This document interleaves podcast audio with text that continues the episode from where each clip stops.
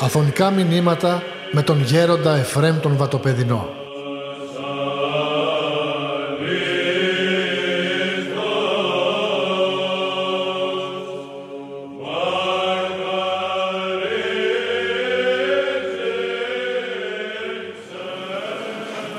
Πολύ χαίρομαι όταν γίνεται ο Εσπερινός. Και στο μοναστήρι που κάνουμε τον Εσπερινό πραγματικά πολύ με χαροποιεί γιατί είναι το κλείσιμο της ημέρας. Και όπως είπα και στο Όξφορντ που, στο, ναι, στον Εσπερινό που είμαστε εκεί, στην Οξφόρδη, πραγματικά χαίρομαι το ότι κλείνει η ημέρα. Και παρόλο που ο ανθρωπίνος πρέπει να λυπούμεθα, γιατί όταν κλείνει η ημέρα, σημαίνει ότι χάνουμε μια ημέρα από τη ζωή μας.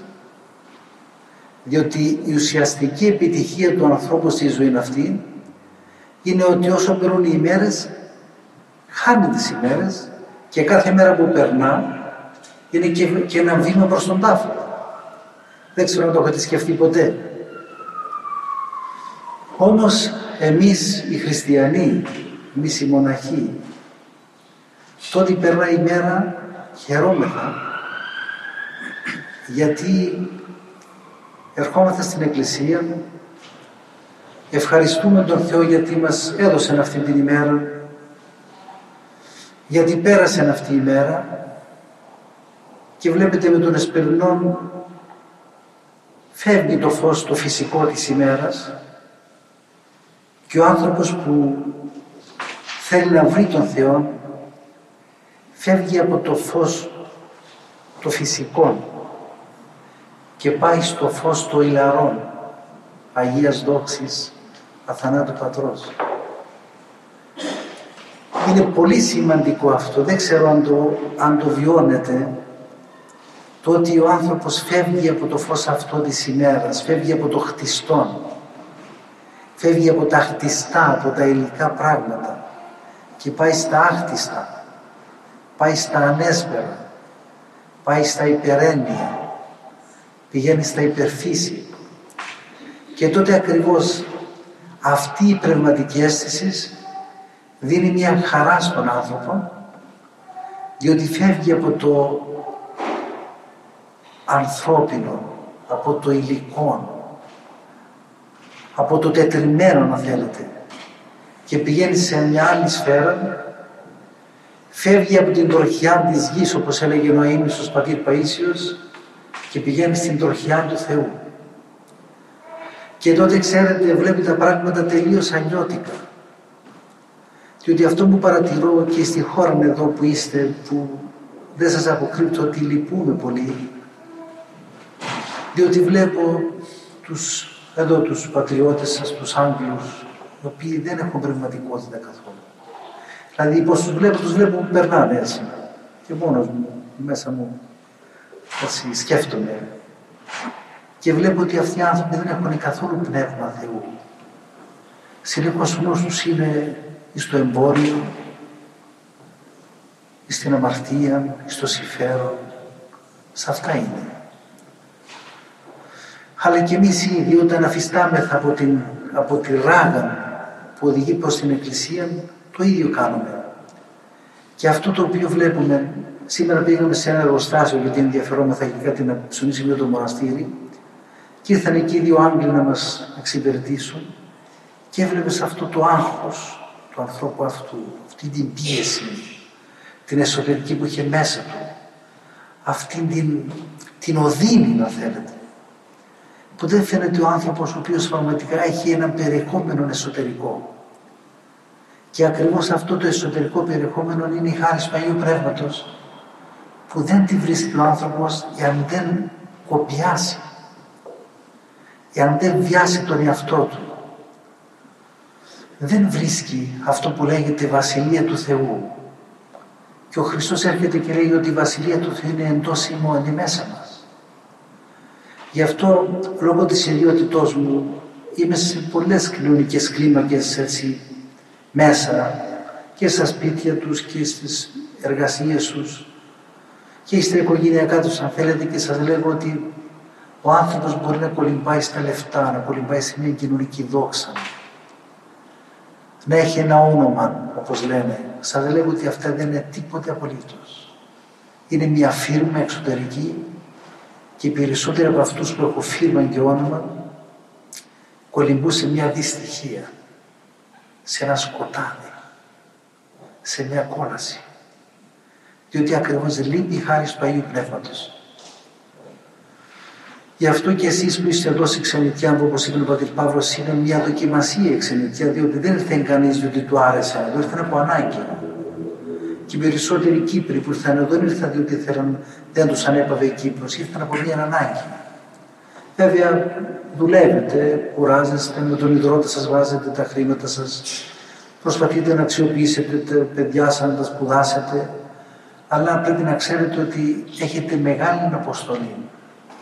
Τα παιδιά σας σήμερα κινούνται και περιφέρονται σε έναν κόσμο αντίχριστο, σε έναν κόσμο αντίθετο, σε έναν κόσμο, κόσμο σαρκολατρικών, σε έναν κόσμο ισοπεδωμένο, σε έναν κόσμο παγκοσμιοποιημένο. Βλέπετε εδώ περνάμε πήγαμε να κάνουμε μια βόρτα με τον κύριο Χριστάκη και πρέπει και τους μαύρους, τους κίτρινους κλπ. Βλέπετε είσαι σε μια πόλη, σε μια χώρα που εδώ παίρνει πάση οι φυλέ της γης. Να μου πεις, μα δεν είναι καλό αυτό, είναι μεν καλό. Το ότι έρχονται άνθρωποι και ζείτε εν ειρήνη μεταξύ σας. Αλλά όμως ένας πνευματικός άνθρωπος πρέπει να φράσει το σπίτι του, να το περιφυλάξει το σπίτι του για να μην πάνε τα άγρια ζώα και του φάνε τον κήπο του, του φάνε τους, να του κλέψουν τα πράγματά του. Έτσι και εσείς σαν οικογένειες εδώ έχετε μεγάλη αποστολή. Δηλαδή πρέπει εσείς να είστε σωστοί άνθρωποι της Εκκλησίας και θα είστε σωστοί άνθρωποι της Εκκλησίας εάν πράγματι έτσι προσπαθήσετε να ζήσετε την ακρίβεια του πνευματικού νόμου.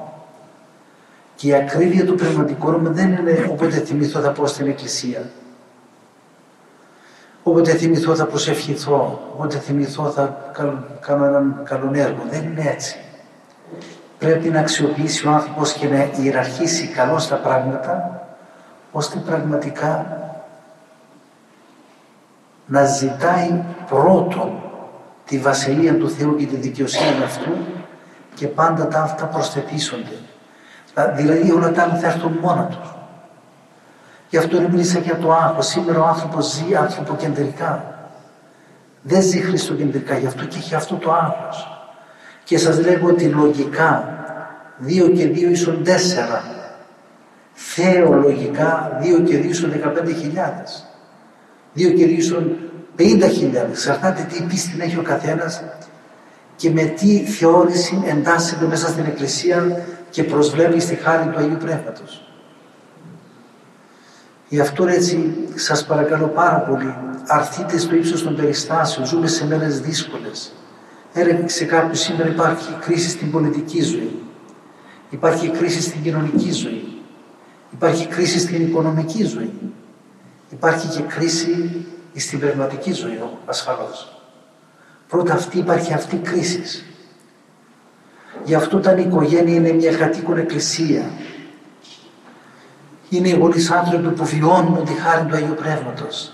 Αυτοί θα βοηθήσουν τα παιδιά τους και μπορεί όταν είναι σε μια ηλικία που είναι πάνω στην εφηβεία, μπορεί να παρασυρθούν προς τη για λίγο καιρό, αλλά πάλι θα επιστρέψουν πίσω.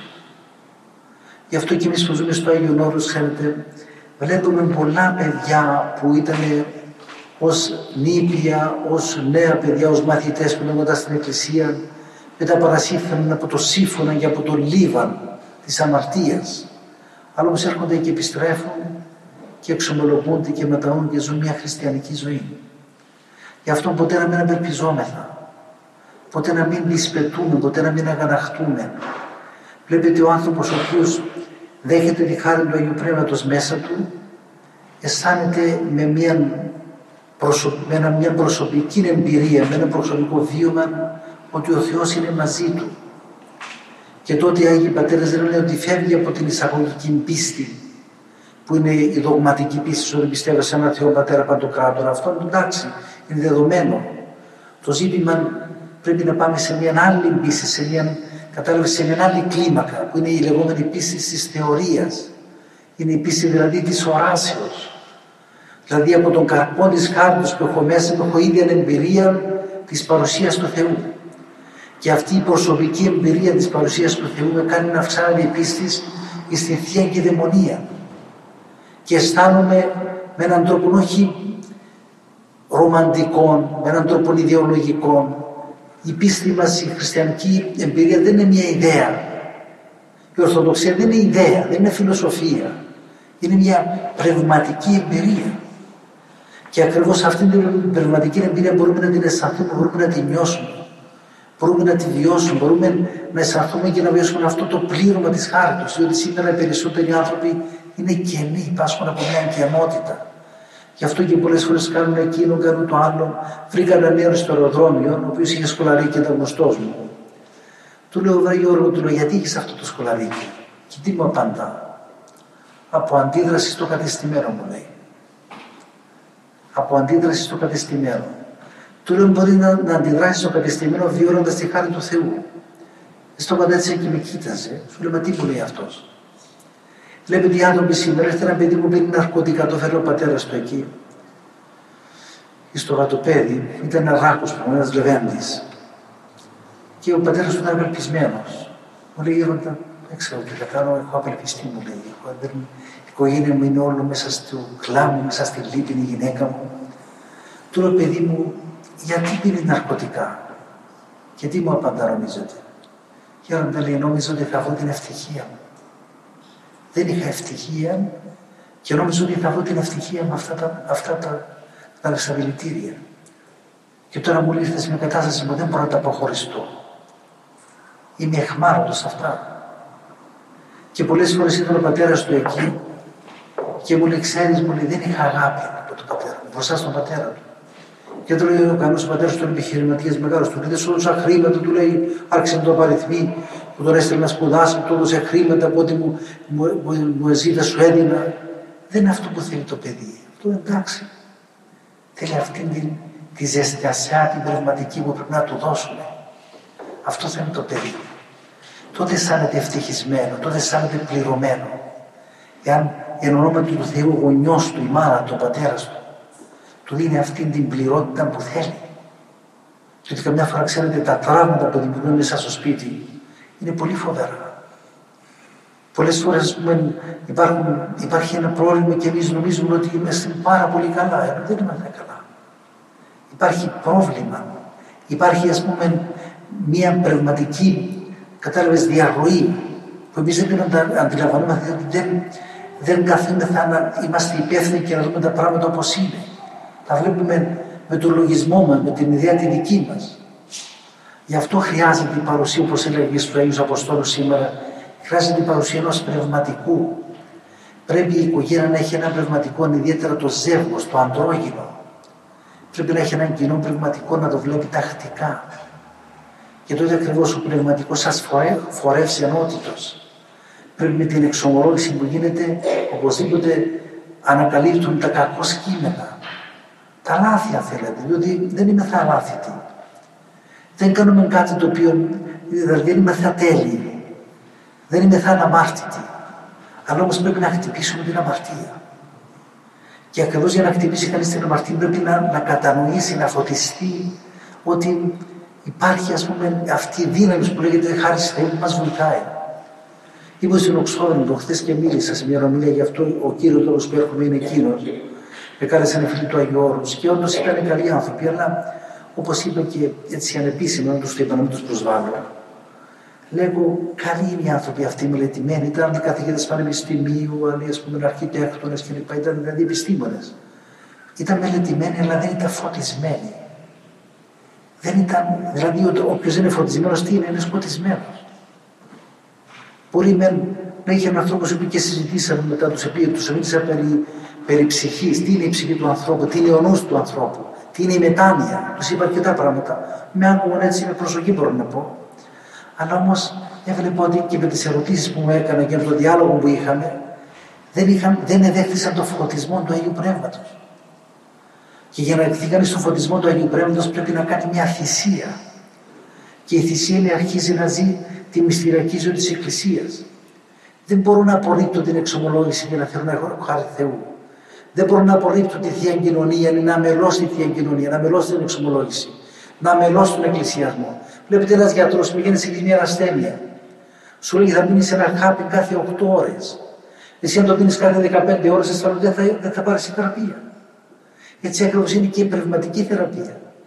Και ακριβώς η Εκκλησία. Η Εκκλησία είναι, μια, είναι ένα νοσοκομείο που ερχόμαστε όλοι. Άλλος είναι στην εντατική, άλλος είναι στην ορθοπαιδική, άλλος είναι στην εξωτερικά ιατρία. Πάντως όλοι μας υφιστάμεθα μια θεραπεία. Και πρέπει να υφιστάμεθα τη θεραπεία. Διότι η αρρώστια είναι η εμπάθεια. Και ερχόμαστε εμείς μέσω της Εκκλησίας δια της βοηθείας της χάριτο να γίνουμε παθεί. Και τότε βλέπετε, τότε γεύουμε αυτήν την ειρήνη του Χριστού. Η ειρήνη του Χριστού δεν είναι ουτοπία, δεν είναι όπως είπα ιδέα. Είναι ένα βίωμα πνευματικός. Ο Απόστολος Παύλος τονίζει ότι ο Χριστός είναι η ειρήνη ημών. Αυτός είναι η ειρήνη ημών. Βλέπετε σήμερα είναι της μόδας να μιλούν περί αγάπης, περί ειρήνης, περί ενότητος. Μιλούν οι διάφοροι πολιτικοί. Είναι έπεια ψερών για να κουφιά λόγια αυτά. Δεν μπορεί να μιλήσει κανείς για την ειρήνη, για την αγάπη, για τη χαρά εκτός Χριστού. Η χαρά δεν είναι ότι βλέπετε η χαρά. Και ποιος δεν θέλει τη χαρά; Βλέπετε αυτόν το παιδί που ήταν αρκομανή. Δεν θέλω να δω την ευτυχία. Δηλαδή τι είναι ευτυχία; Ευτυχία είναι η χαρά. Βλέπετε τελειώνει μια χρονιά και στέλνουμε ευχετήρε χάρτε και παίρνουμε. Ευχόμαστε ευτυχισμένο χρόνο, ευτυχισμένη χρονιά. Όλα αυτά τα, τα ευχόμεθα όλοι, παίρνουν και δίνουν ευχές τέτοιες. Όμω για να υπάρχει η ευτυχία, η πραγματική ευτυχία, πρέπει να υπάρχει παρόν το πνεύμα του Άγιου. Διότι ακριβώς η χαρά, η ειρήνη, η αγάπη είναι καρπή του Αγίου Πνεύματος. Γι' αυτό οι άνθρωποι σήμερα δεν έχουν βρει την, την πραγματική χαρά, την πραγματική ευτυχία.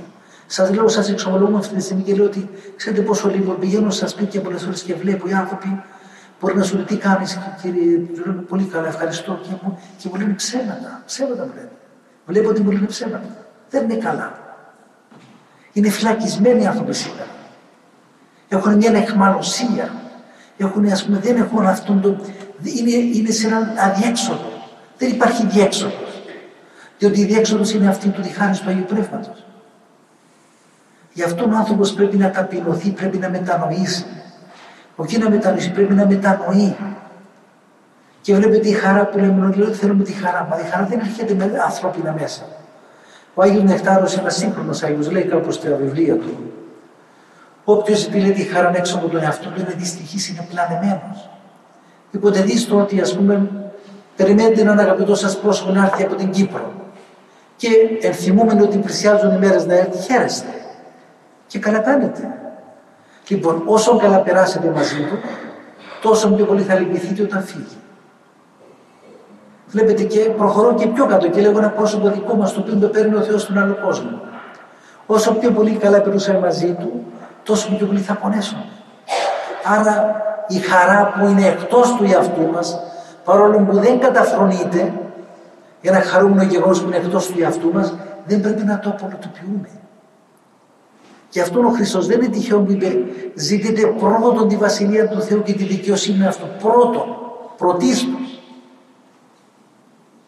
Διότι λυπούμε διότι σήμερα οι άνθρωποι βλέπουν στο νου τους, ας πούμε, συνεχώς Μπορεί να πάνε να κοιμηθούν και σκέφτονται την δουλειά, την επιχείρηση, το χρέος, την εργασία. Εντάξει, θα τα σκεφτείς και αυτά. Δεν απορρίπτει το Ευαγγέλιο την πρωτοβουλία και για τα υλικά πράγματα.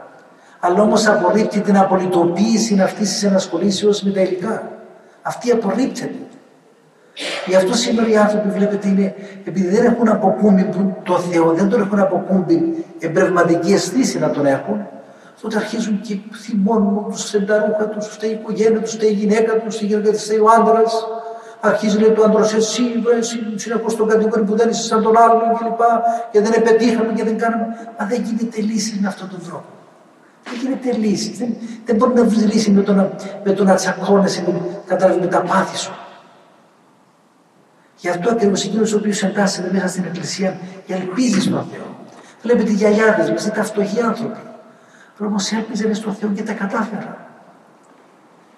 Και ξέρετε, παλιά οι οικογένειες πριν από μας ήταν μέσα στη φτώχεια. Γι' αυτό και ένας λόγος που υπάρχουν πολλοί Κύπροι εδώ στην Αγγλία, γιατί για να φάνε κομμάτι ψωμί.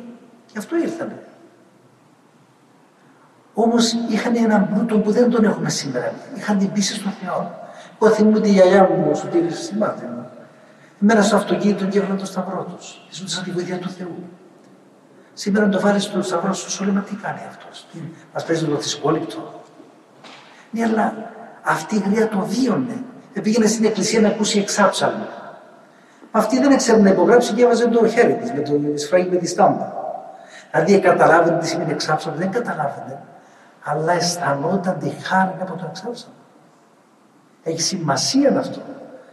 Επήγαιναν από δηλαδή κτύπανε την καμάρα, πήγαιναν πρώτοι. Σήμερα εσείς πρέπει να έρθετε η ώρα 10, να αρχίσει μεσημέρι ο όρθρος και αν θα πείτε.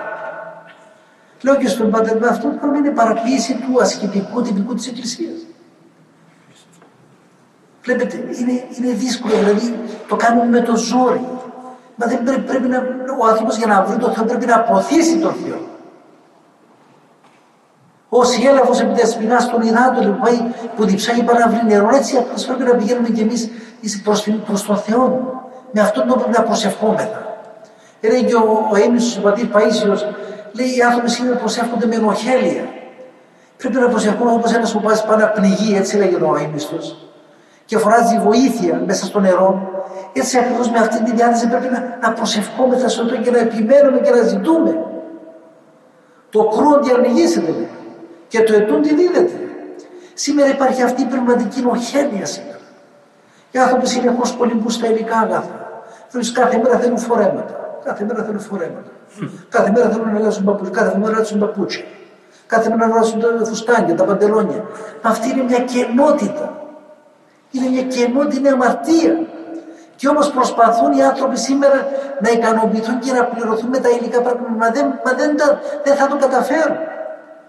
Ο Θεός είναι ο πανταχού παρόν και τα πάντα πληρώνει. Ακριβώς ο άνθρωπος ο οποίος έχει το Θεό μέσα του αισθάνεται αυτό το πλήρωμα διαφορετικά όσο και αν έχεις δεν μπορεί να αισθανθείς πλήρωμα με υλικά πράγματα. Είναι κάτι το ανέφικτο, κάτι το αδύνατο. Και όμως ο άνθρωπος κολλημά με αυτό το, με αυτό το ναρκωτικό και προχωράει τη ζωή του και νομίζω ότι είναι καλά. Δεν είναι καλά. Δεν θέλω ούτε να σας ελέγξω, ούτε να σας παρατηρήσω. Απλώς παρουσιάζω κάτι το οποίο και εγώ ίδιος το συναντώ μέσα στον κόσμο και δεν σας αποκρύπτω ότι λυπούμε. Λυπούμε διότι βλέπω τον άνθρωπο ο οποίος ξέρετε πώς αντρόγινα τσακώνονται, πάνε στην αγορά. Λοιπόν, θα αγοράσω, δεν θα το αγοράσεις. Θα αγοράσω το, αυτό μου αρέσει. Όχι, το, και πάνε στο σπίτι τσακωμένοι. Πάνε στο σπίτι τσακωμένοι και μπορεί να πάρει σε μια εβδομάδα να μην μιλούνται.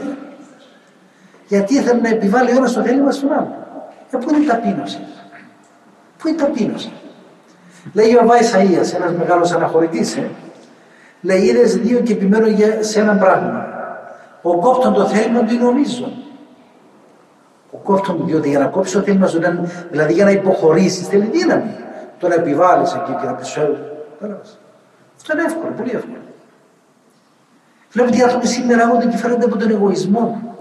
Γι' αυτό και ο Άγιος, ο, ο Άγιος Γρόνος ο Παλαμάς λέει ότι μία από τις ουσιαστικές ας πούμε επισκέψεις της χάριτος είναι να φωτίσει τον νου του ανθρώπου ώστε να καταλάβει σε τι χάρη είναι.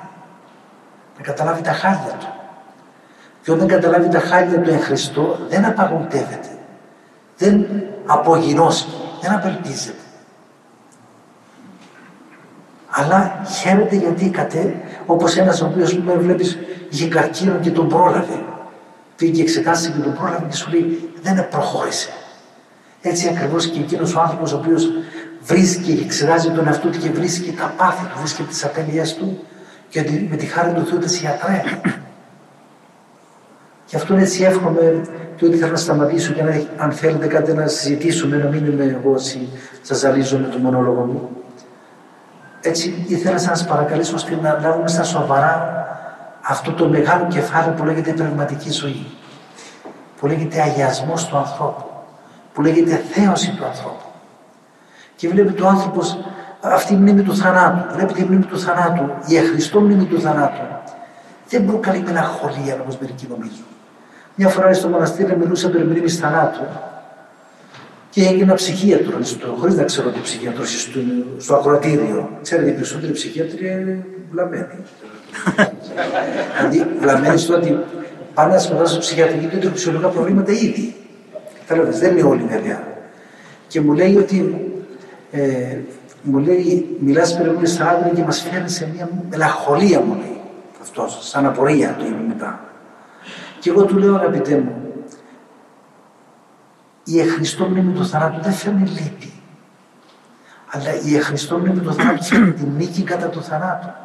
Άρα φέρνει την ελπίδα της αιωνία ζωής. Και όπως ακριβώς είπα στην αρχή, ότι εμείς ερχόμαστε στον Εσπερινό και φεύγοντας από το φυσικό φως, πηγαίνουμε στο φως το άχτιστο, το φως ηλαρών που ψάχνουμε Αγία Ζώξη, αθανάτου πατρός και αισθανόμαστε αυτή τη χαρά.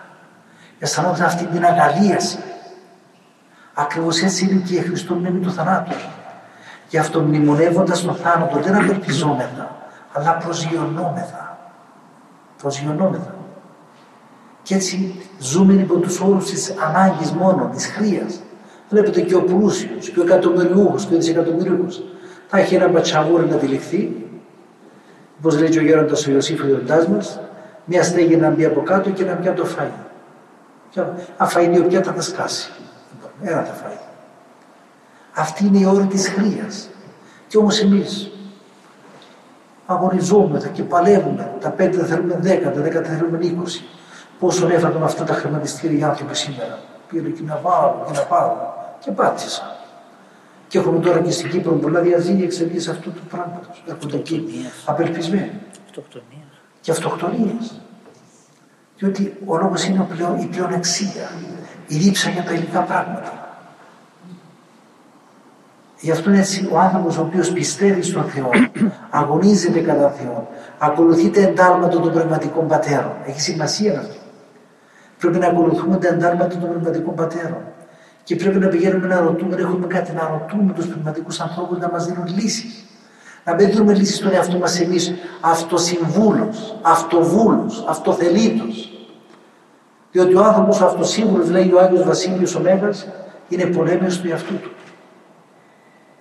Έτσι νομίζω.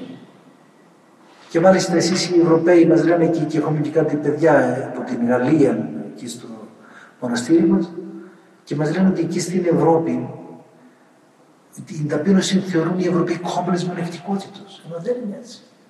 Η ταπείνωση είναι αυτή που συγκροτεί τον άνθρωπο και πραγματικά τον κάνει άνθρωπο. Εγώ σας λέγω, χωρίς χάρη Θεού δεν γνώρισα άνθρωπο μέχρι τώρα. Γνώρισα υπάνθρωπο, όχι άνθρωπο. Γι' αυτό μακάριος και ευτυχής ο άνθρωπος εκείνος, ο οποίος ακολουθεί τα εντάλματα των Αγίων Πατέρων και προσπαθεί να σώσει την ψυχή του την αθάνατο. Βλέπετε η ζωή φεύγει. Σήμερα πέρασε μία μέρα. Ένα βήμα στον τάφο κάνουν όλοι μας, θέλοντας και εμείς. Το μόνο βέβαιο γεγονός του μέλλοντος είναι ο θάνατος. Αυτό είναι υπερβέλιο κατά πάσα σας γραφάς. Και όμως δεν απασχολεί τον άνθρωπο ότι φεύγουν από αυτή τη ζωή.